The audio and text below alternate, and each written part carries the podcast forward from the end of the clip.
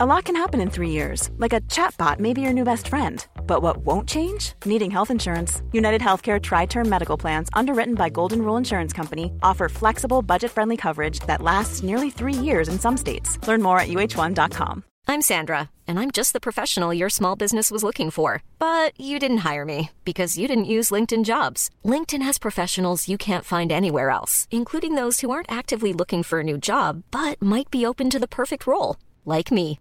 In a given month, over 70% of LinkedIn users don't visit other leading job sites. So if you're not looking on LinkedIn, you'll miss out on great candidates like Sandra. Start hiring professionals like a professional. Post your free job on linkedin.com/people today.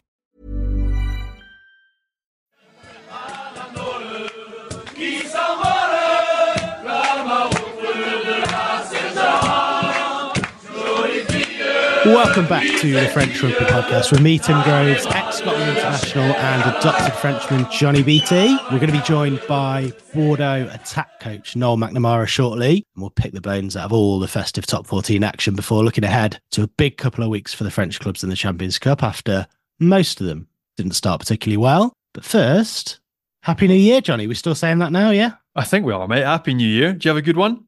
It was okay, yeah. Frantic as ever. How about you? I think everyone has the same. It was okay. Was it a holiday? I don't know. Was it a break? it was a break from work, but you know, like two weeks away back in Scotland, pissed it down every day. Great to have out for drinks, catch up with old schoolmates and friends, and socialize. Two weeks is quite a long time living in anyone's pockets if it's your parents, your in laws. So I was ready to come home by the end, but no, it was cool. Very cool to get back to see the kids celebrate Christmas with their family and their wider family was excellent, but nice also to get back to France. Not going to lie. Mine was a little more local than yours, as is always the case. And Yeah. if there's anything that's going to cheer me up, it's you talking about travel, Johnny. So Oh, fucking hell.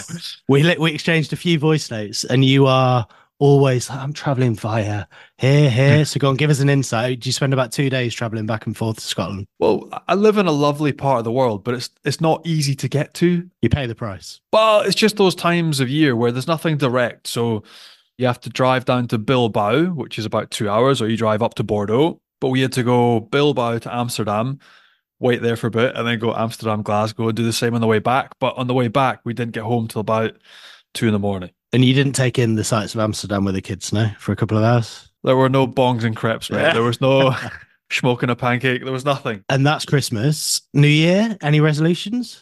Oof, there's a few. And I, I'm not one for resolutions, but I am four years out of rugby, but I look like I've been out of rugby for about 50 years. Man bod, boobs, saggy ass, um, the, whole, the whole nine yards, mate. Uh, I cannot run the length of myself. I'm an embarrassment. Four years out of rugby, but I also, and I get this more and more, I don't think MD's got it down, but my work life balance Yes. probably needs addressed. And I think everyone that is our age that is trying to look after themselves, look after a family, socialize, have a good crack with mates, we haven't cracked it. So the first part is definitely physical, take better care of myself. The second part is get that balance better. So go out for a beer with mates or out for a meal with the wife, spend more time with the kids. And generally be more present. I'm not sure if that's the right thing, but you, you're so caught in the hamster wheel of trying to do well and trying to work that you never quite get it right. And that second part is probably counterintuitive to the first part of trying to be physically better in shape. So probably going to be sat here in 2025 saying the exact same thing. Um, but those are mine. Yours? I was going to say amen to both of those. They can be joint resolutions for both of us. We won't achieve them, but we'll aim. The other one is the other half, the better half has been decluttering, I think, in the first week. She's going to- back to work after maternity leave shortly, and she's been sprucing up the house. I don't know. I think that's a thing. You can see, Johnny, the listeners won't be able to. It hasn't happened in my office. It's the state. So, you know, there's a resolution, short term. I love as well that all these resolutions actually come from our missuses, don't they? Yeah, Yes, you should probably basically. you should probably physically do a bit. You should probably chuck some shit out and sort your life out. Yeah, you're right. On the rugby, before we get into stuff on the field, obviously the main news over the past week or so has centered around the top 14 and Owen Farrell. Is he heading to Racing next season? What are the reports in France? Mate, they're mad keen. Everyone here is mad keen. Racing put out a communicate, a communicate, a communication to say, you know, play it down. It wasn't convincing, was it? That communication Well, was it's not confirmed, but it it didn't dispute that there were talks. Neither confirm nor deny that we're talking, but Hmm. nothing's been officially. Oh, look, they they're in the market for a Big Ten. They have been for a while. Like in the past, there have been your Dan Carters. They've had big signings. They were after one of the Barrett brothers last year. It didn't happen. They've got two youngsters that are excellent. Tristan Tedder and Antoine Gibert are playing well in a system that is going well for them so far. They're flying the top 14, but they want a marquee 10, and everyone knows that in France. And they haven't been shy about quashing those rumours. And it all sort of lines up. Like Farrell taking a break with international, maybe falling out of love with it. Lancaster's worked with them before. They worked really well together as part of the English setup. The big budget, he would give himself a good payday. Logistically, it's not too far from where he is. It's not like he's the south of France and lost. It's Paris. So it all makes sense, mate. I think it'd be a great move for him. and could still return to England in time to play at the next World Cup if the rules don't change. If, but then if you look at the list of players that are coming over or are due to come over this summer, England are going to have to do something. I mean, there's just no way. I mean, I understand that the financial mechanisms and the power of the Premiership can't compare at the minute to the top 14, but when you look at Arundell, now already gone, Farrell potential, Ludlam, Sinckler, Johnny Hill reportedly as well this week to, to Lyon, there are others. So they're about to lose the, the chunk of their best. It's not going to be just middle of the road English players coming to France. It's going to be your elite. Um, and you're going to lose your best players. They're not going to be playing the Prem. So the RFU've got a big decision to make over the next six months. What is their rule going to be? I think they're going to have to change something. Otherwise, they're going to keep losing players. So yeah, but for the league, it's exciting. It is great to see, and we haven't seen that many English players in the top 14 for years. Not since your Simon Shaws, your Sheridans, your Johnny Wilkinsons down in Toulon. There haven't been that many. So it's great for the international market to see these players coming on, and they're top class players. It's not like they're middle of the road washed up Scottish bods or Saffers or you know, like these are top class England internationals. So I'm excited to see them come, and I hope that the RFU loosens a little bit their ruling to allow them to have that experience, which is different and it's rich culturally in the different places you get the experience while still playing international rugby, which I think is also important. So hopefully they change something. If that move does come off, it may mean that Maro Itoje stays at Saracens as the marquee player. There'll be more cash for him there. Who knows? One England international, more at the end of his career, who's been linked with France, but not the top 14 at the moment. Courtney Lawes isn't off to Provence, is he? Why wouldn't he? Nice part of the world. Have you been to Provence? A long time ago, yeah. mate, catch up with Jimmy Gopperth, who I caught up with Mm. over the World Cup, and ask him about his days and what he thinks of Provence. It's magical. And for Courtney Lawes, you go into a club that, and you say Courtney Lawes, and you think, oh, that doesn't fit. Well, they've got Jimmy Gopperth, they've got Tamata Harrison, they've George North is lined up to go there next season as well. So they have big investment, huge ambition, and he'd be perfect for them as a 4 6, bringing some experience. He was still world class at the World Cup. I thought he was one of England's best players. So, again, the financial decisions that are going to come into play, there is less finance in the Premiership. He is no longer an England international. He's retired. Therefore, Northampton have to stump up and pay his full pay packet. They don't get any help from the RFU. So it makes sense. You're moving for that dream move in the south of France in one of the most beautiful parts of the world that you can play rugby and probably a very good paycheck. So, mate, I'd love to see him. There's a chance they come up and he's in top 14 straight away, but there's worse places to finish your rugby career um, because Provence is absolutely stunning. Right, we'll get our guest on in just a minute and we will chat a lot more about the top 14 on the field over the festive period a bit later on. But first, we should find out what your Meater moment of the week is, Johnny. Mate, it's a couple from the same player with effectively identical action. The first one was to win his side at home against Racing two weeks ago. Remy Baget stepped forward, the man, the myth, the legend. We called him the spy Because because he didn't look like a rugby player. He didn't move like a rugby player. He didn't talk like a rugby player. But then all of a sudden you chuck him a ball and he runs like a chicken at 100 miles an hour and pulls things out of his backside that are absolutely phenomenal. So Lespion was his nickname. And he'd always be like, why are you calling me the spy? That makes no sense because it would be an insult. We didn't call it to his face, but we were always amazed by the things he managed to pull off on the field. And another two, two weekends on the trot. Um, the exact same play, cross crossfield kick from Camille Lopez. He gathers the ball, then chips and rounds his man twice. First at home against Racing to win aside the game. They were down by 20 points all game.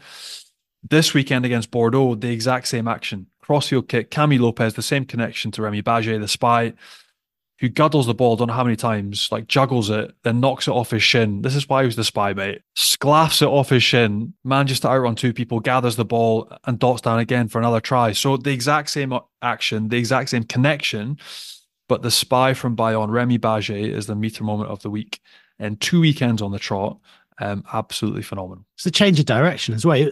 I thought you were going to call him the crab. He runs sideways for oh, these tries. I, I, don't know what he runs. He doesn't even run like a, an athlete, a rugby player. He's just incredible. Like not the right shape, not the right size, but that that's the beauty of the sport, right? You get these guys that crop up and are capable of pulling off these things. Um, and that's it. Really cool skill set. Nearly won the game in Bordeaux for his side as well, which was the Tayeb Bru Derby, the president of Bayonne and the now head coach of Bordeaux that can't stand each other, um, which would have been huge for Bayonne to go, go to Bordeaux and win that game. Um, so yeah, two wonderful pieces of skill. Check it out on the top 14 social media pages. We shared it on our story as well. Remy Baget, the spy. There we go. That was Johnny's Meater moment of the week. And Meater is the world's number one wireless meat thermometer, recently making over 20 million cooks better with their game changing app and completely wireless Bluetooth meat probe. Can use on a barbecue, in the oven, or in a pan and you can get your hands on one at Meater.com. Plus, you can get 10% off any full price item. All you have to do is enter the code FrenchPod10 at checkout. That's FrenchPod10, and you'll get 10% off any full price item at Meater.com. Mom deserves the best, and there's no better place to shop for Mother's Day than Whole Foods Market. They're your destination for unbeatable savings, from premium gifts to show-stopping flowers and irresistible desserts. Start by saving 33% with Prime on all body care and candles. Then get a 15-stem bunch of tulips for just $9.99 each with Prime. Round out Mom's menu with festive rosé, irresistible berry chantilly cake, and more special treats. Come celebrate Mother's Day at Whole Foods Market. Hiring for your small business? If you're not looking for professionals on LinkedIn, you're looking in the wrong place. That's like looking for your car keys in a fish tank. LinkedIn helps you hire professionals you can't find anywhere else, even those who aren't actively searching for a new job but might be open to the perfect role. In a given month, over 70% of LinkedIn users don't even visit other leading job sites. So start looking in the right place. With LinkedIn, you can hire professionals like a professional. Post your free job on linkedin.com slash people today. Cool fact, a crocodile can't stick out its tongue. Also, you can get health insurance for a month or just under a year in some states. United Healthcare short-term insurance plans, underwritten by Golden Rule Insurance Company, offer flexible, budget-friendly coverage for you. Learn more at uh1.com. Ryan Reynolds here from Mint Mobile. With the price of just about everything going up during inflation, we thought we'd bring our prices down. So to help us, we brought in a reverse auctioneer, which is apparently a thing. Mint Mobile unlimited premium wireless. Have to get 30, 30, bit to get 30, bit to get 20, 20, 20, bit to get 20, 20, bit to get 15, 15, 15, 15 just 15 bucks a month. So, Give it a try at mintmobile.com/switch. slash $45 up front for 3 months plus taxes and fees. Promo for new customers for limited time. Unlimited more than 40 gigabytes per month slows. Full terms at mintmobile.com. Let's get our guest on now then and we can have a chat with an Irishman who's moved to France via South Africa and is now in charge of one of the best backlines in world rugby.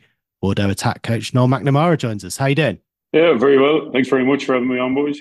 Thanks very much for coming on. And you've been there about six months or so now. So how are you settling in? How are you finding it compared to all the other environments you've been in recently? Yeah, exactly. Yeah, arrived on uh, on the first of July. Um, obviously, it's been a little bit of an unusual season in, in the sense of you know when I arrived, World Cup uh, fever was probably just starting here in France, and unfortunately for the Irish and the French, didn't end uh, maybe as, uh, as as had been hoped.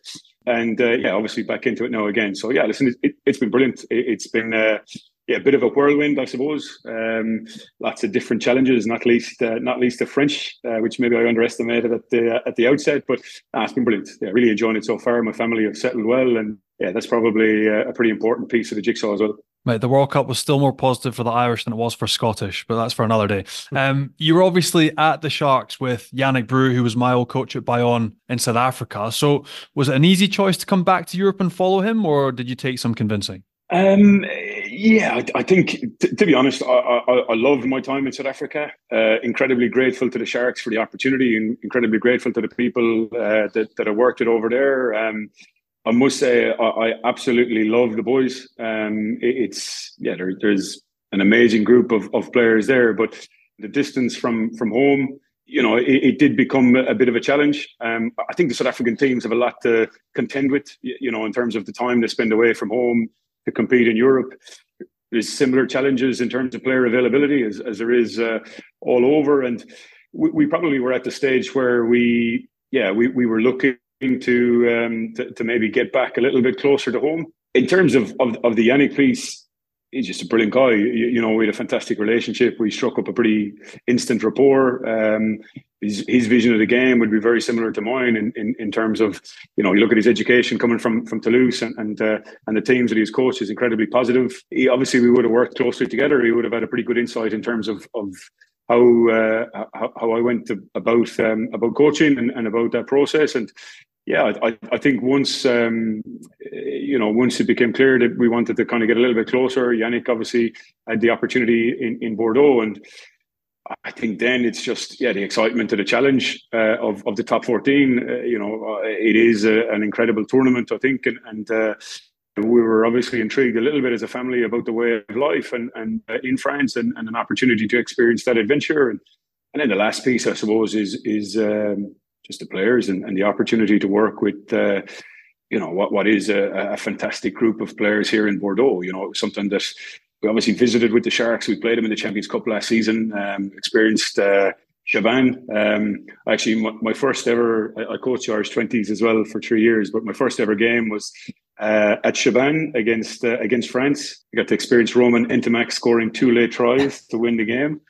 And uh, every day, as I walk down the tunnel to get to the main pitch in uh, in uh, in Chaban, I walk past the poster of uh, of the French under twenty celebrating uh, one of the tries. So uh, it's a, a nice little little side story. But yeah, it, it, it was ultimately, I guess, it, it, just made a very attractive prospect. You know, it's a nice city as well, and yeah, that that probably all added up to to being a great opportunity. You've not made them set that poster down yet, then. no, it's a good reminder. It's a good reminder. Um, I uh, yeah, I've got a very simple philosophy: don't let the highs be too high and don't let the lows be too low. So I think it's important to probably uh, stay balanced in uh, in the middle. But yeah, pretty much every single game. Uh, at some point, I uh, I passed that poster on the way. It's a it's a, back rower from Ulster, Aaron Hall, and uh, he's disconsolate behind the sticks after after I think Romain scored his second in the second half. So there you go. I think we've all got a version though. Like I, there's one of me and my teammates when we were at Castres and I think we shipped something like 55 points against Bordeaux. That's another one that's up there. So every time I come to do stuff for TNT, you walk past it, everyone's got a reminder because that like it's a horrible place to go to. It's also a special ground as well because not many people have that tunnel walk. People don't know, but from like the players' yes. compound up up top from where you change, there's like I don't know how long it is, like 150 meter tunnel that you have to 100 meter tunnel maybe that you have to walk through shoulder to shoulder with your opposition to get to the field and Bordeaux lined it with all the best moments. You know, there's Maradona, there's Zidane, there's football, there's rugby, there's all the best sporting moments. And inevitably, there's an Irishman and a Scotsman getting dumped on by one of the teams as you get to the tunnel. So it, it happens to us all, mate. But like talking South Africa, Ireland, and France, like the thing that really intrigues me about you is the cultural difference of all the different environments and people that you've worked with. And like individuals that operate at an extremely high level. You mentioned a few of the struggles in South Africa, but I wonder if you could pick apart a little bit about the talent that you've worked with, um, the strengths culturally, the different places you've been, and what you've seen so far, because it's an incredible journey. Not many coaches so young in their career get to do so much. Yeah, listen, and and I, I, can I can put another one in there as well. I, I spent uh, four months down in New Zealand. I, I coached North Harbour in uh, in in the the Mitre 10 Cup as it was at the time, and got the opportunity to work with some fantastic players there as well. You know, the guys like James Parsons who played for the All Blacks, Tevita Li, Matt Duffy, Shaun Stevenson, who's currently uh, just coming through, and and uh, and Mark Telea as well um, was uh, was there at the time. I'm I'm very lucky. I've, I've had a very different uh, journey, obviously, to get to the point where where I am now, and it's probably the richness of that journey that that has, uh, yeah, that, that that has ultimately benefited me in, in the long run. You know, I, I started that New Zealand experience. I came from uh, it was in 2000 and uh, and 18 I'd just taken over the uh, the Irish 20s and uh, you know it was facilitated by the RFU and it was just an unbelievable opportunity to experience a different culture. And I'm I'm a, originally a maths teacher and was probably very process driven probably very uh, you know uh, yeah process orientated and uh, you work hard to find the solution and it's not necessarily the results that's most important it's about uh, the process along the way and the journey to get to that solution so when, when i went to new zealand uh, i coached defence which was something new for me i worked a bit with andy farrell prior to going out there i had been a head coach pretty much on, on attack all, all the way up to that point. and so having to do that, I spoke to Tom Coventry, who was a head coach out there. Um, I had 20 slides roll for my first defence meeting, and TC said, "No, mate, that's that's just not happening. Uh, I want three. So I was like, I can't, I can't reduce it down to three. That's not, that's not possible. So anyway, eventually, I think we settled on six. So I started, and obviously, you know, presenting is, is something I'm comfortable with. It's something I feel I'm. And uh, after uh, onto the second slide, there's one of the players in front of me. His eyes were starting to shut, um, and uh, yeah, it was a real awakening for me, I suppose, where it was like, oh, okay. Um, and understanding that establishing a connection with the players, building a rapport was was far more important. And, I think that that's probably been communicated a little bit. That was probably a really big thing for me. Um, I think in Ireland, we're very lucky with the educational background of, of, of a lot of the players that we work with and uh, their ability to process large volumes of information, a lot of detail, and it's not necessarily the same across the world and, and it's not necessarily better so like for me i was coming from the school of of uh, of joe and and uh, how, how, that would work a lot of detail and and everything else. And probably pitched into that was uh, yeah it was a, it was a big shock to the system. I was exposed to other things over there as well and one that i keep keep you know going back to someone like mark Telea was there at the time. And for me i could just see what mark Telea couldn't do. You know at the time he had just come into the system. Early he wasn't great uh, defensively, he wasn't great, so I was looking at it from from that lens, and, and that was probably really what I saw. Whereas I remember at the time, eh, you know, Dan Halangahu, who worked there, and TC as well, Tom Coventry, was saying to me, "Well, listen, you tell me about what you're going to do about what he can't." Um, and uh, yeah, it was probably just a really good lesson for me, having the ability to see the bigger picture, I guess. And and uh, so that that was the first thing. Come back and, and obviously coach Irish twenties uh, after that for me, it probably awakened an understanding of of there's a whole other world there and there's a whole different way of doing it. And maybe it's not necessarily what you do, but how you do it and why you do it. Um, and, and probably worked quite a bit around that. And, and you know, even even with um, I guess with, with Irish players, you, you know, their ability to take on lots of information, but maybe that's not the best way.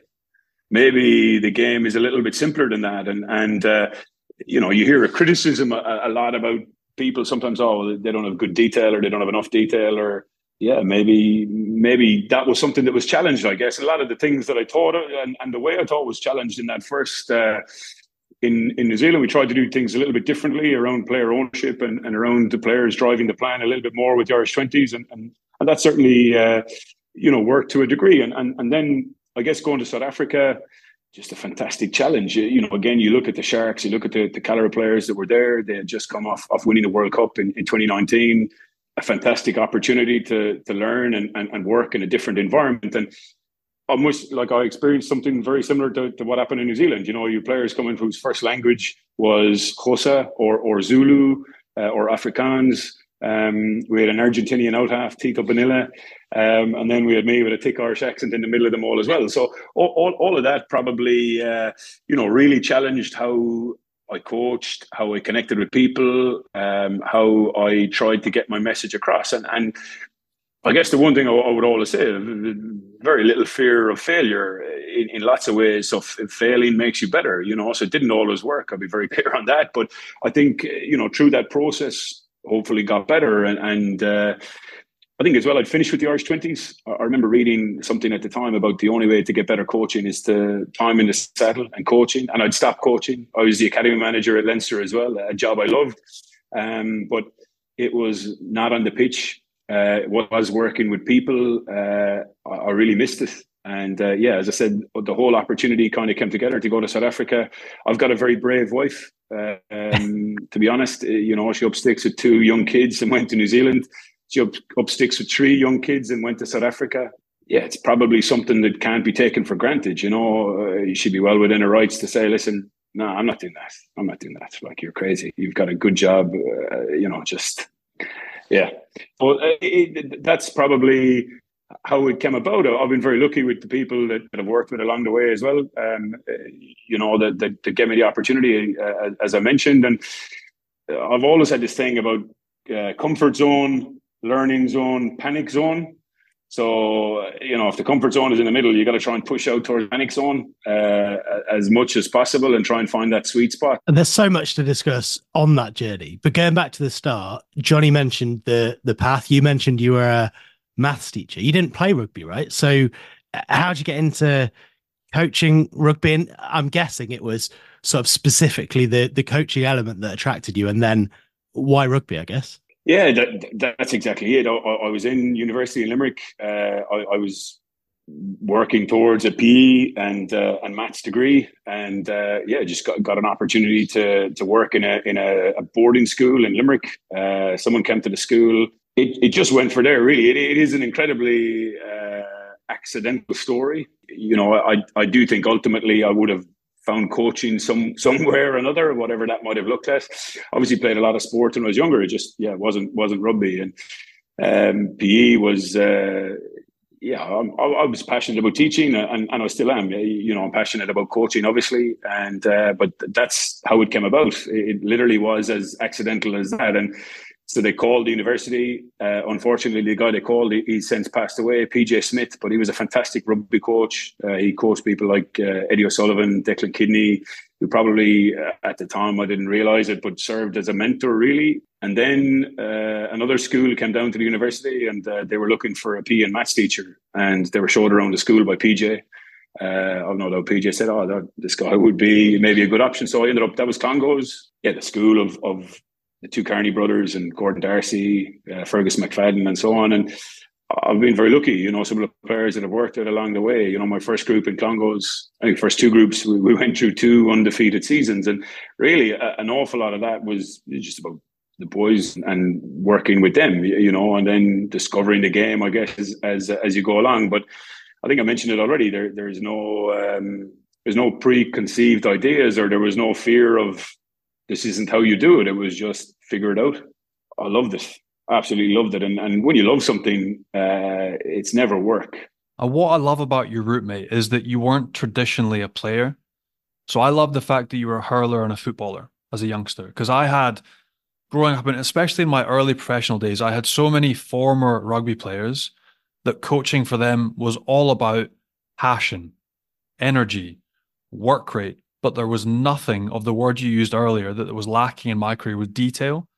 Like when you talk about detail, it is space, it's distances, it's timing, it's rhythm, it's opportunities, it's creation, it's all these different ways of solving problems. But I never had any of that until I worked with Fabien Galthié, who was my coach age 26. He's now one of the best coaches in the world. Whereas before that, I felt totally underserved as a player. So I love the fact that you've come from a completely different route different perspective, but still it's problem solving. That's what the game is. There are loads of different ways to play. How do you attack? How do you defend? It's a game of chess with big pieces. And I saw like you've described coaching previously as an addiction. So how do you keep it all healthy? How do you find that right balance? Keep it all in perspective, enjoy your coaching, but still manage to stay sane? Yeah, it's a, it's, it's a great question. Uh, just on, on the first part that you mentioned, I, I couldn't agree more. For me, it's solving problems. It's equipping people with the ability to understand what the problem is and to find the solutions. it's not about you don't always have to have all the solutions, and that's probably been one of the things for me as well. That I'm, you know we will we'll figure it out. That's what good players do. Good players, good coaches help help each other to figure it out, um, and uh, that's probably always been the philosophy. In terms of finding the healthy balance, you know, when you work in Leinster schools, I don't know if you know Leinster schools, but it, it's it's it's in, its little microcosm, it's a massive thing, you, you, you know. And and uh, I remember at one stage we lost the senior cup final. We, we had an opportunity to win three in a row with uh, with uh, with Clongowes, and uh, we lost the final to Dan Leavy inspired St Michael's. And uh, yeah, we were disconsolate afterwards. Terrible. It's 2012, and I remember afterwards my dad saying, "He said, listen, all." There's a small minority of people in Dublin that care about this competition. So I've got some work for you at home. So come on, get over it. Uh, and that that was probably uh, yeah difficult to hear at the time, but uh, you, you, know for him it was like these boys have something much more important to look forward to. They've got their leaving cert, they've got their full lives.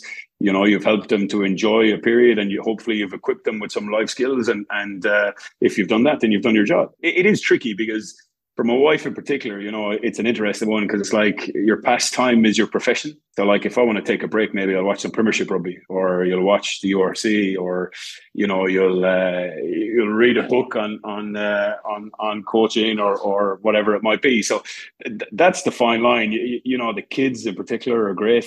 Um, I remember one time coming home, our very first uh, tour with the Sharks. I went back to Ireland. My, my wife and kids are still there. Uh, the eldest one said to me, said, "Oh, how did you do that?" And I was like, uh, "Yeah, we won one out of four. Oh, geez, that's not great, is it?"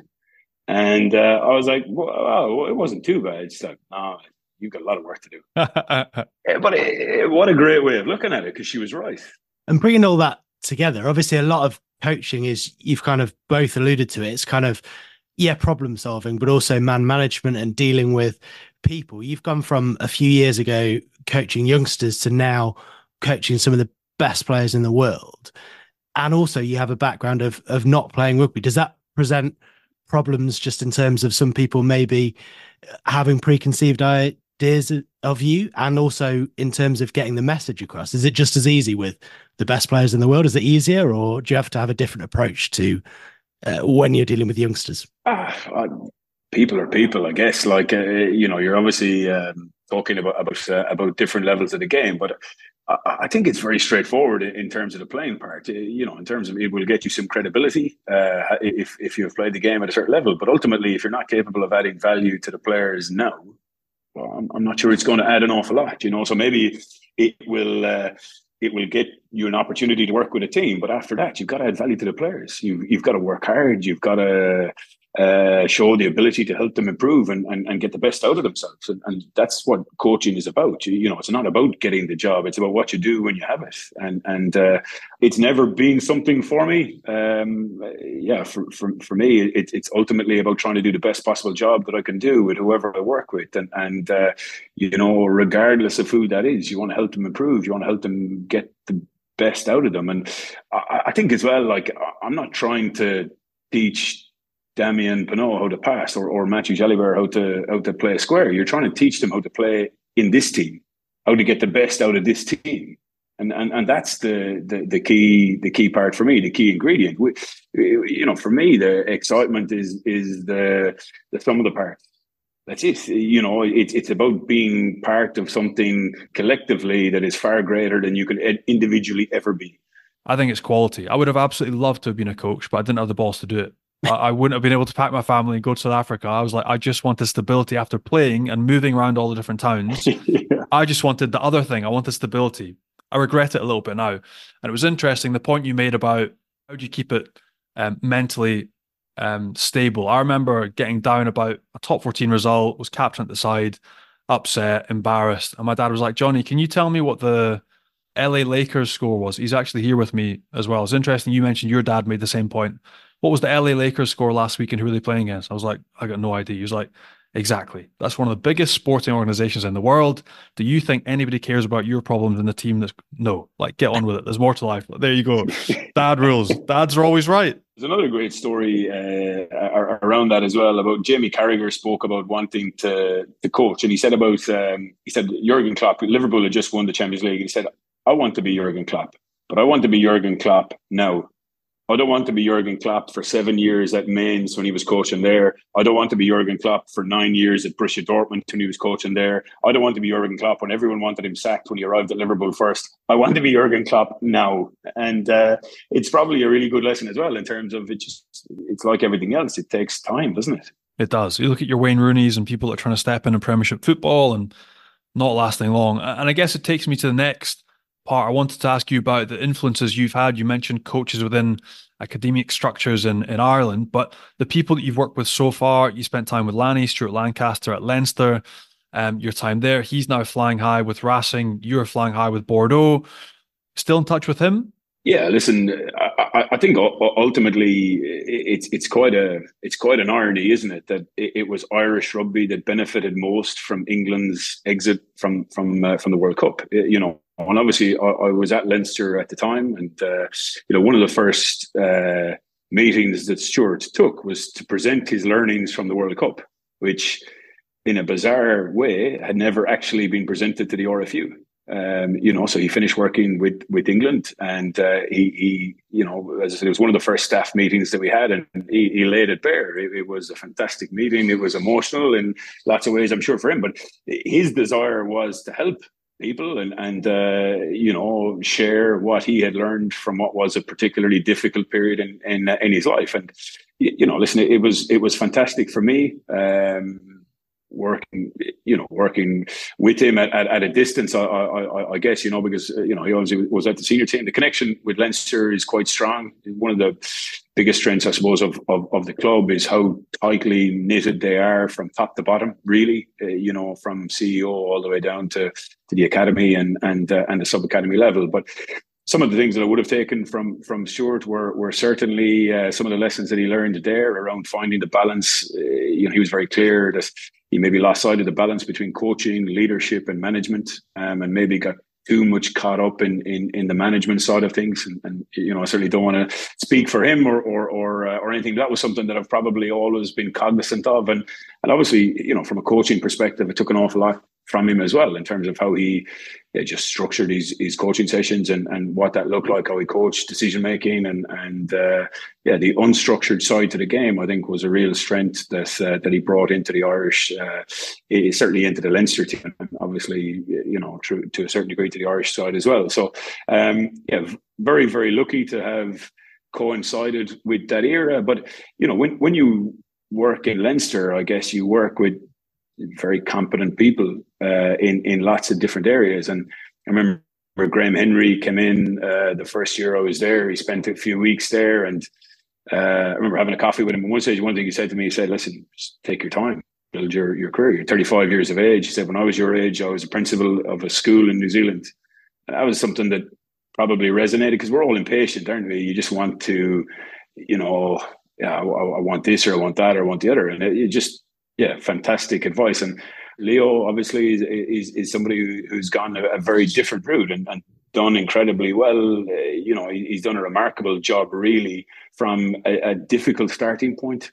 You know, and he's somebody that didn't have the luxury of building a bank of experience and, and figured it out along the way. Um, but yeah, has done a, an incredible uh, job at Leinster, and obviously would have learned a lot from him, particularly around the people piece and and uh, uh, how you bring together a, a, large group of people. That was my biggest lesson from the Irish 20s. You know, the first year, I, I thought it was just once I get the players right, that's it.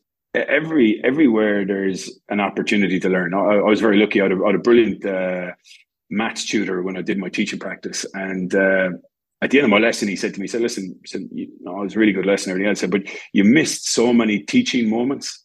He said the teaching moments are just opportunities to learn that just happen organically he said, You just missed so many in that lesson. You remember when X said this, you could have maybe built on that and brought real life connection to that.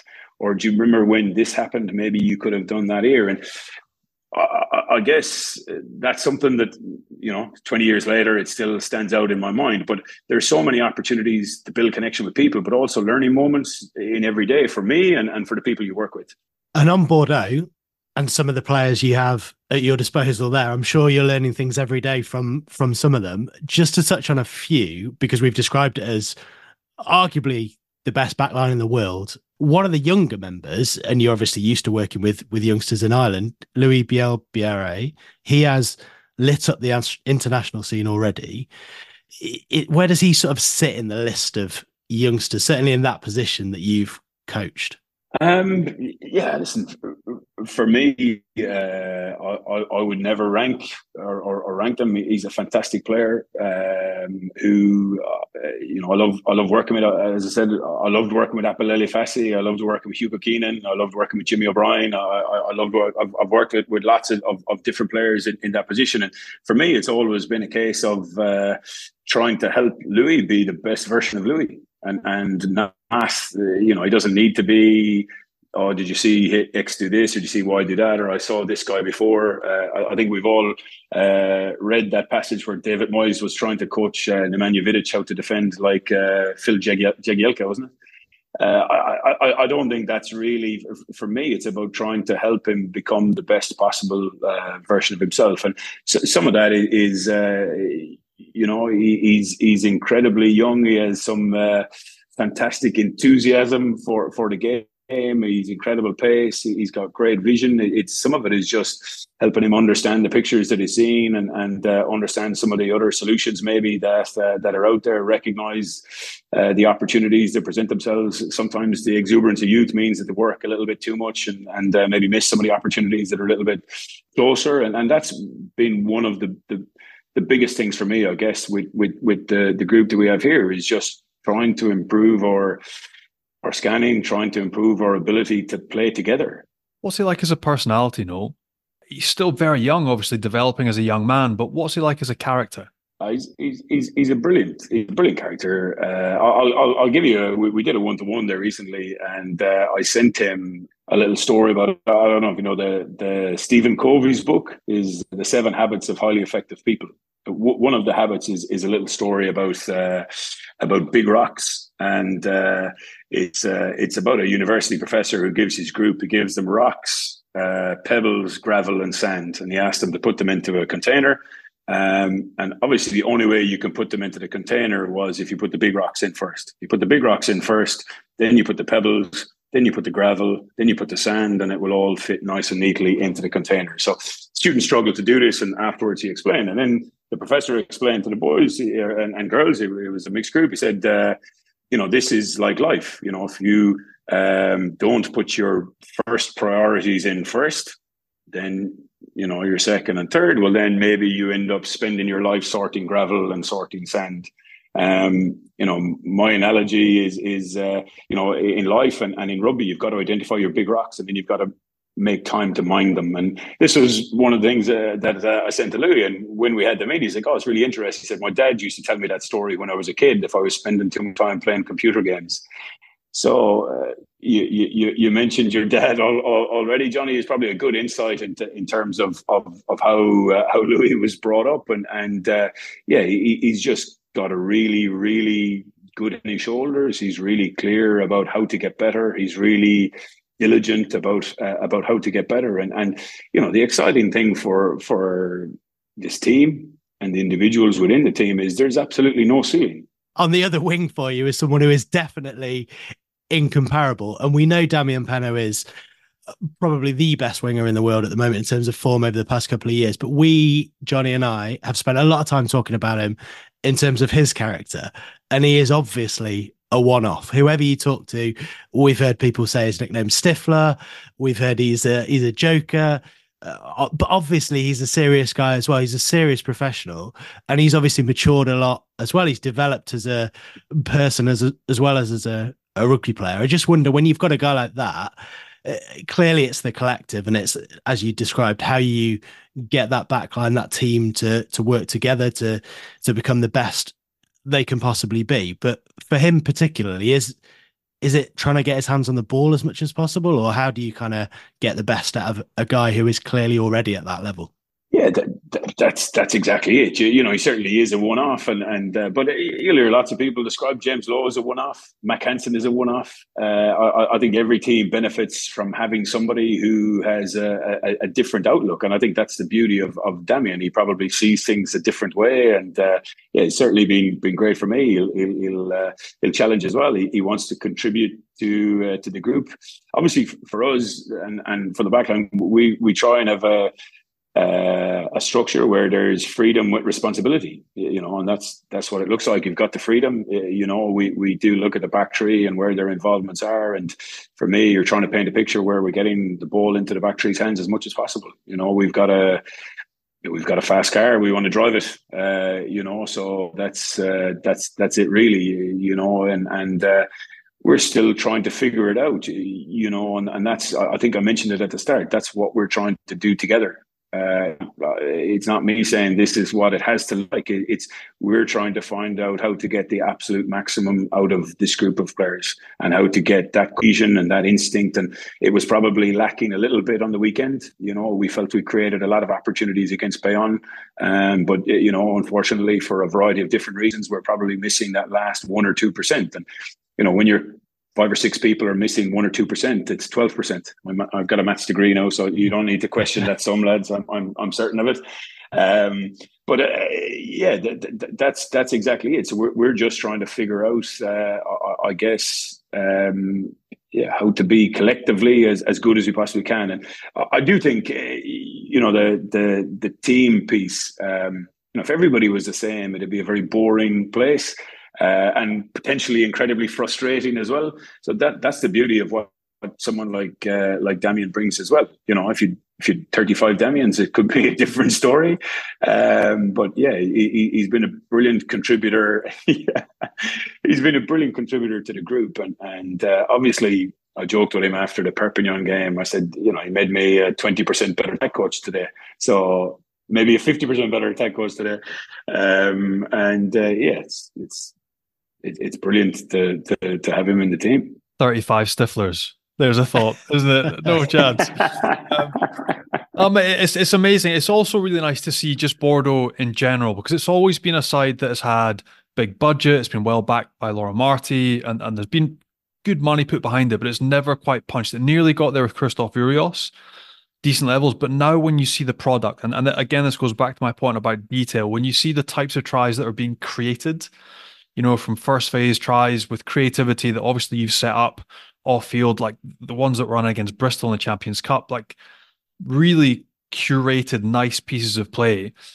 That's one of the biggest compliments you can give coaches. I know during the season it counts for nothing because you want to be there and win at the end. We had Urios who said it counts for nothing to be the champions of autumn. He said that with all of his clubs. Like the money time comes at the end of the year, but it's a joy to watch. So for neutrals like us who get to watch these games in the top 14, Bordeaux now are and have been a joy to watch this season. And the players within that we've mentioned on the wing is easy, they're rapid, they're finishing. Other characters, Matthieu Jalibert, who there's a bit of a clash with Urios previously, but I think he had 30 odd carries against Bayonne. I'm not sure if that's a good thing, positive, or a plan, or if it's just the way the game panned out.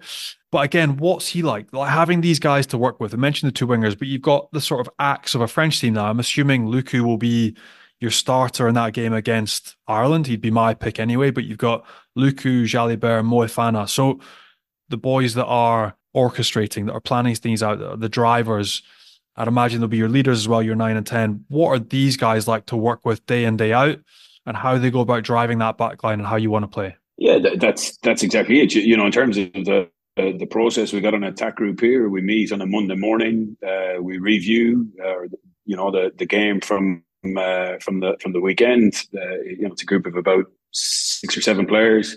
We agree. Um, or, you know debate initially potentially and, and agree on the on, on, on the message uh, for for the team. We agree on what we did well what we want to improve on and and then we look forward to the the the, the game on the weekend. And, and again you look at the plan we agree on the plan.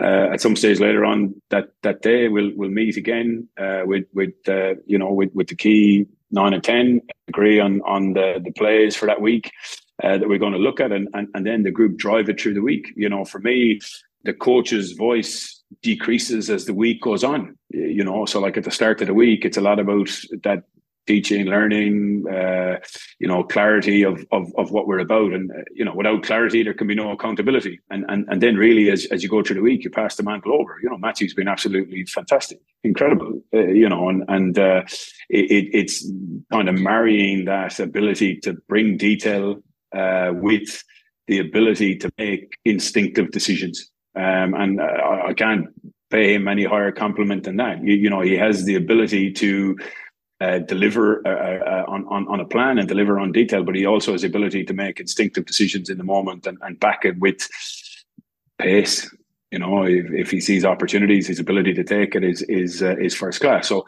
it's it's been brilliant uh, working, uh, yeah, working working with him and and Maxime Lucu obviously the same. And you know, equally we've got young young nine and and and, and ten at the club as well that we're trying to develop at the same time and recognise that exactly what you said, uh, Johnny, a few minutes ago. You know, it's you can't conceive, confuse moment in the season with the season. You know, we, we've uh, we're at a moment in the season now. Ultimately, it'll be judged at at, at uh, you know our ability to surf the big wave in uh, in May and June. So I think for us, it, it's it's uh, We've got a process in terms of how we work. Yannick has been very clear in terms of how he sees and his vision of how we work as well, which has been brilliant.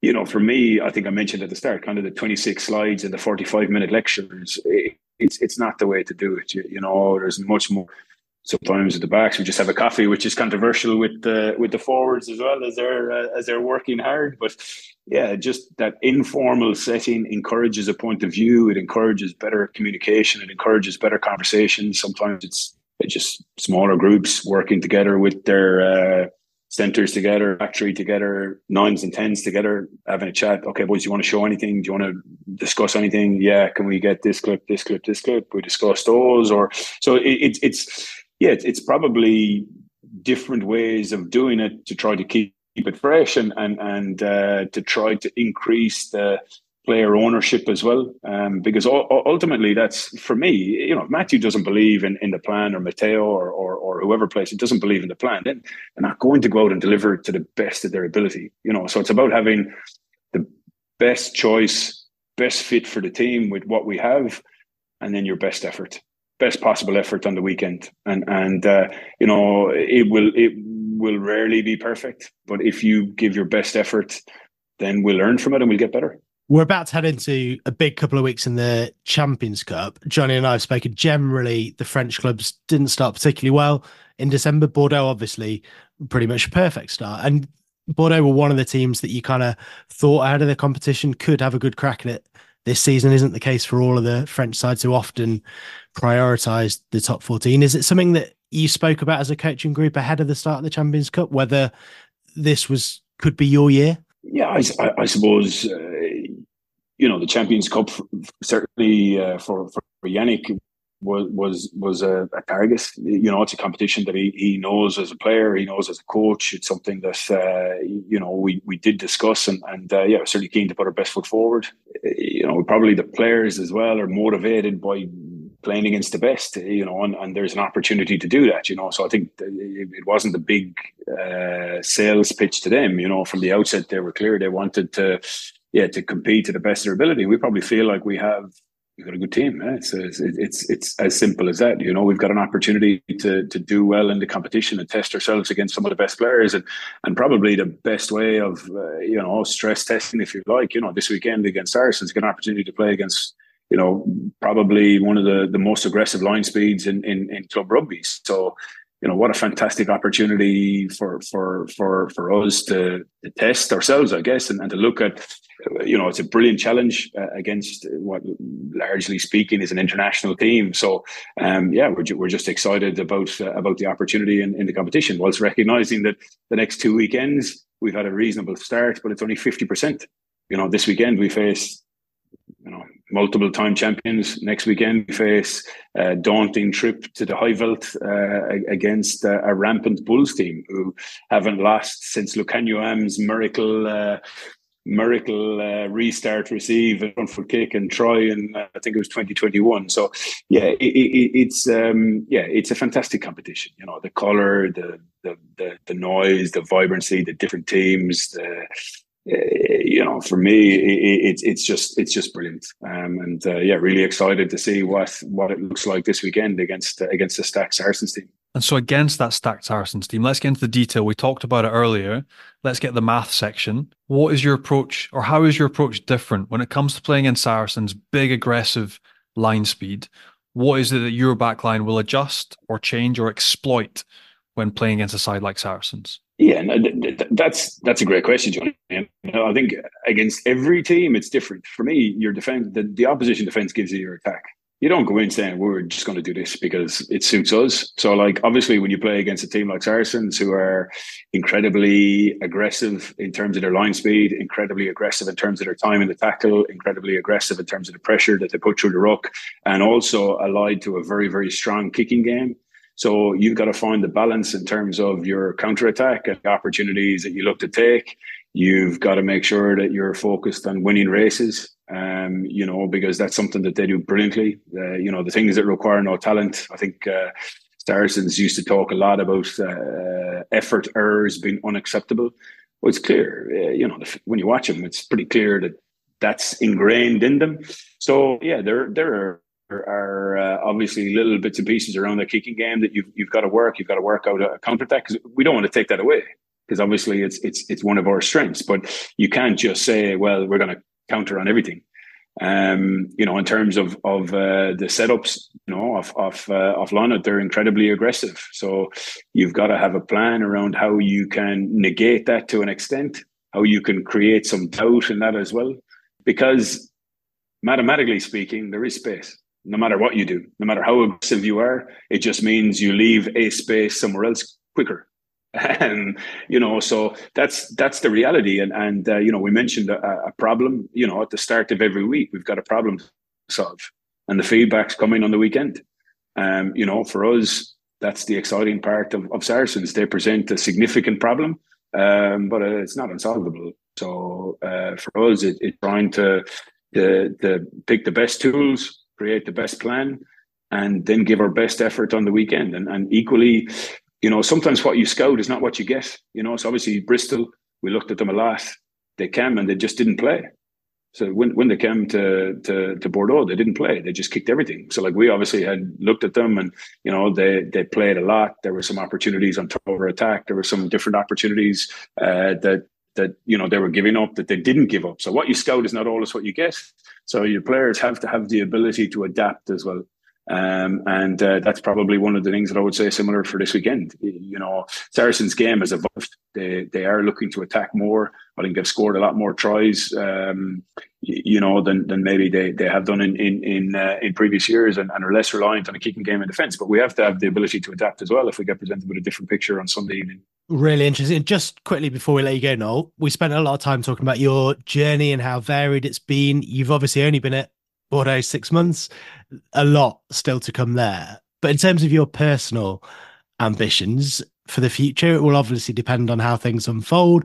Opportunities will present themselves. But would you like to be a head coach one day, a director of rugby? Is that where it's heading? Is the ultimate dream to coach Ireland or internationally? Uh, I'm, I'm not a dreamer. Eh? Um, I, I, I, think for me, it's it's very straightforward. All, all, of those decisions are outside my control. All, all, that's in my control is doing the best possible job where I am, and uh, that's what I love doing, and that's what I, I will continue to do. So, you know, whether that was coaching the under 13s at Clongowes, it was about doing the best possible job I could do with that group, and and uh, enjoying the, the the journey whilst doing it. So that's it. That, that that's the ambition, to be honest. Um, and uh, everything else that happens after that will be as a consequence of living like that. So yeah, that's that's very much uh, the ambition, and and uh, I guess the second part of that is uh, ensuring that my family are are are happy as well. You know, so we've got three kids. Uh, you know, you guys mentioned some of the challenges that come around with that as well. So that's obviously a very important piece for me. Yeah, I, I love doing what I'm doing, and and uh, we'll we'll continue to work hard to ensure that I put you know the best possible product out every week that we can. And you were known as Super Mac, I think, in Ireland. Where did that come from, and has it made its way over to France, or do we need to get Johnny to spread it far no, wide? No, no, no, no, no, no, definitely not, definitely not. very modest. But Johnny, spread it out there. I'm more Big Mac. We can get Super Mac up to Bordeaux. Yeah. That's great. Thanks so much, Noel. Really interesting. And um, good luck at the weekend against Saracens and for the rest of the season. Thanks very much. Really appreciate it. Thanks, Noel. Cheers. No problem. Cheers, lads. Super Mac, Johnny. Spread it far and wide in France. Very modest, but clearly going places. Mate, he has got a huge reputation. So I'd heard about this guy. And how how did you hear about an Irish coach through Leinster Schools Academy system who is in South Africa. I'd heard about this guy when he was coaching the Sharks. Um, massive potential, great approach, good bloke, but fundamentally gets shit done and gets a really good end product out of whatever team he's coaching. Be that the under 13s that he was joking about at the end, or the Sharks or Bordeaux. So, I mean, like every single side that he has touched so far um, and the rugby community is a small community. Everybody is absolutely raving about Noel as a coach, as a bloke. Um, and you can just see the passion that comes through when he speaks at length about people, about ways of playing, about detail. That's what you want as a player.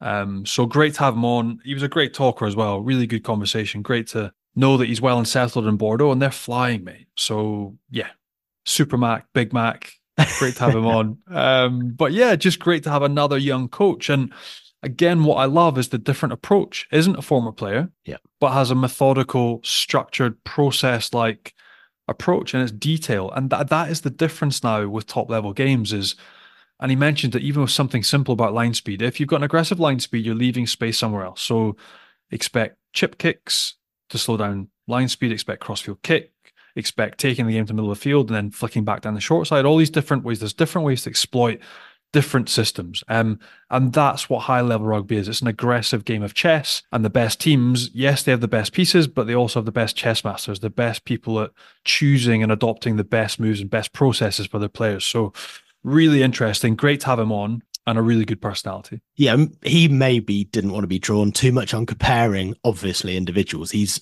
clearly massively effective at dealing with individuals and different individuals. Very good on Damian Penaud, for example, who we always talk about.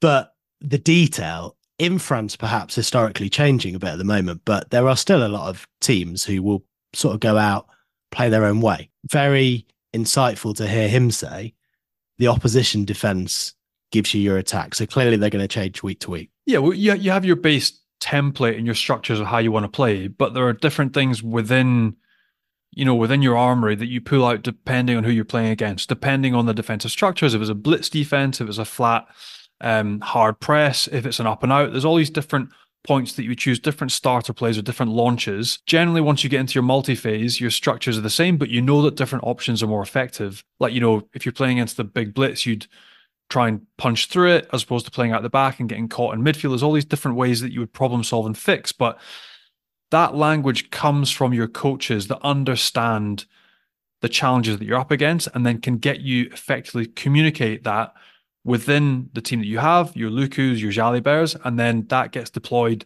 within your other chess pieces. You know, your tight five that might be in the middle of the field. Right, lads, this week, buckle up. We're going to have to punch through the middle, so need big carries next week, boys, get your hands on If the call communication comes back out from your Ben Tapawais or you're your Moefanas, we're going to go wide and, and, beat this blitz or play wide to, you know, puncture a, a drift defense. So all, all, these different ways. But but you're right, that that is fundamentally what every team tries to do. But not every coach is effective at getting those messages over, making the right decisions, identifying the right um, plays to use. Um, whereas Noel sounds like with his approach, um, he's on the money.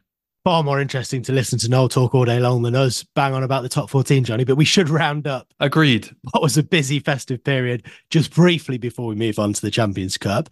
And it was a good few weeks for Perpignan, wasn't it? They beat Bayonne at home, Castres away, Oyonnax at home, and all of a sudden they've risen up the table. Yeah, I mean it's still it's still tight at the bottom, but but great mm. festive period for Perpignan. You know, now you've got Bayonne we're sitting in 10th on 24 points. Perpignan, they've scraped up to 21 points with those three wins. You've got Oyonnax and Lyon are now sat on 20. Montpellier down in 16, incredibly. Still can't believe they're sitting last. But great series one for Perpignan, who were worthy winners in each and every one of those games. Posolo Tuilagi, mate, he's been the difference. Yeah he's magnificent. The go forward he gives them, the simple carries, the yardage, the offloads, just creating things out of nothing and allowing them to get on the front foot. But they've done really well to win all those little tight fixtures against other sides at the wrong end of the table during a difficult part of the year, traditionally for everyone. Like horrible pitches, rain, muddy, turgid games. They'll be absolutely delighted. Um, so yeah, really positive for Perpignan. Montpellier won as well at the weekend, but they're still down the bottom, but it's going to be tight. Yeah, we've been speaking about Montpellier all season, obviously, and how they were disappointing. Cock is gone, etc., etc. But we haven't spoken a lot about Lyon. Any, anyone can lose at Toulouse. Clearly, yep. they did get hammered, forty-five 0 That can happen. But how are they finding themselves second bottom? They, they've had a tough run of fixtures as well. To be fair, so they've come up against some big teams. They just I think the fixture before Toulouse, they just beat Montpellier by two points, which is an important home win. But look, again, it's a change in coaching structure. They got young coaching staff that were brought in at the start of the season. We've talked about that. You've got Arnaud Heggie, who's come in as well as forward coach. He's trying to do a decent job, but this is their first big job. And the top 14's cruel, mate. We speak about it every year. It's not a place for learning. It's a place for big personalities, knowing how to get things done, imposing a game plan and winning games. Lyon as well in terms of the players they have. There's a few players clearly looking away. You've got Demba looking to get away. You've got Big Tau, Taofifenua apparently looking to move. So all of these things reek of maybe a lack of stability behind the scenes. You've had years you've had Xavier Garbajosa, he's been removed. It just hasn't been settled. So maybe that has all weighed on them. And now they're kind of paying the price. Again, with the staff, the squad that they have, they shouldn't be in that position. They should be ahead of Oyonnax. They should be ahead of Perpignan. Their budget's probably bigger than Bayonne. They should be up there. But it's the difference of four points, mate. They're, they're four points off Bayonne. They're sat second bottom with Oyonnax, but they should be punching and doing better. They've got a slightly easier run of fixtures after the Champions Cup games, and they'll be looking to pick up a few points as well. Um, but like you said, I think any team at the minute can go to Toulouse and play against that Toulouse side with the power, with the ability to finish. 75% of sides that go to Toulouse at the minute are probably going to lose by a, a, decent score. And there's just another one that's just been absolutely pumped. Toulouse at the minute are strong, effective ball with ball in hand, and they blew Lyon off the park. And we knew they'd come back stronger after a poor first start to the season. Loads of reasons why they've not started as well as you might expect. But La Rochelle, yep. still only mid table, but they had a decent festive period. And Greg was back, wasn't he? Back with a bang, like he'd never been away. He's a freak. I, I, don't. I don't want to say. I mean, it's the nicest thing you can say to a back. He's, he's a freak. He's an absolute freak. 20 out of 20 tackles, turnovers, carries. He looked energized. He looked fit. He looked hungry. He spoke in the press this week as well. We'll need to get him back on over the next few weeks or before the Six Nations, but just about the need to have that break.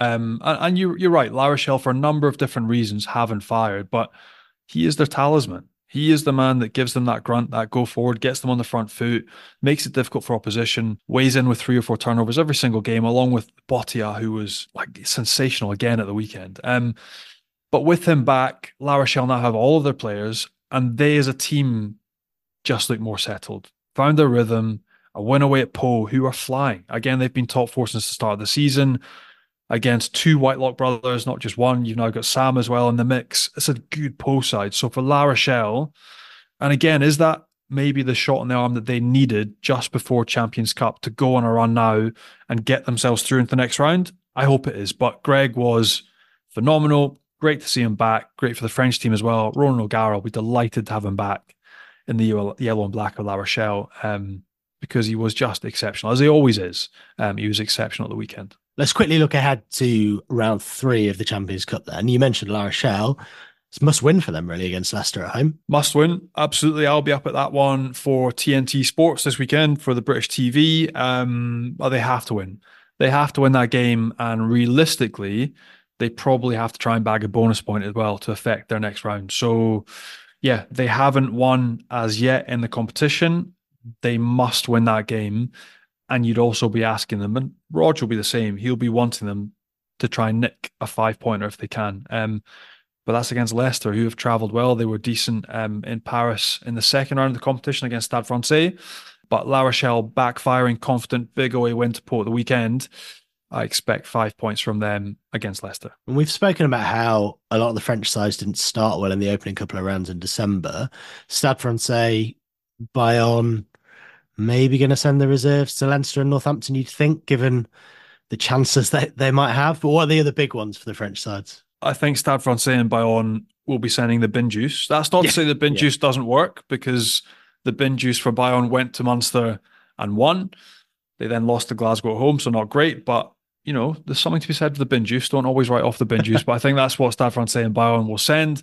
Spoken by someone who might have been in a bin juice at some point. Uh, no, captain, but no, never, never. Captain of the bin juice, right? No, there's some crackers this weekend. Um, Bath against Racing. So you got Finn Russell up against his old side and his old teammates. That'll be great. Uh, down at the Rec, Ulster Toulouse. They've produced some great fixtures over the years as well. Toulouse going to Ulster. Toulon Munster is a bit of a strange one because we don't know what to expect from Toulon. Um, Munster have been a bit of a mixed bag as well this season. Loads of injuries, Munster as well. Yeah, so that's not going to be easy. Lyon, mate, they they they need something, and again, their next round's away from home, so you got to think they'll put all their eggs into this game at home against Connacht this weekend because they need to find confidence. They need to build before they get back into top fourteen. But personally, the game of the weekend I thought I was going to be doing this one to the TV is Bordeaux Saracens. Bordeaux are, for me, the pick of the French sides alongside Toulouse at the minute, up against English rugby royalty, Saracens, Owen Farrell. You'll be looking for a holiday down by Arcachon. Uh, outside Bordeaux this weekend, potentially, as he travels in with Saracens, but that is going to be the clash. And it was really cool to hear Noel talk about it. But how will Bordeaux play? How will Saracens enjoy 35,000 sellout at Chaban Delmas, which is not an easy place to go to, up against one of the best backlines in the world at the minute? Will their press defense and their line speed suffocate them? or will the or power of Bordeaux's pack? I'm not sure if you watched Big Ben Tameifuna against Bordeaux against Bayonne last weekend. Mate, he's smoking boys. So can Saracens deal with that power? And can Bordeaux deal with the Saracens line speed? So looking forward to seeing all these little challenges within the game and how that pans out, but should be an absolute cracker. Can't wait. Thanks, Johnny. A big thanks to Noel McNamara for joining us, and thanks to all you guys for listening. Make sure you hit subscribe, leave us a nice review if you can. Check us out on Rugby Pass as well as on YouTube and we'll be back with another episode next week. Au revoir and Happy New Year, Johnny. Happy New Year, mate. See you next week.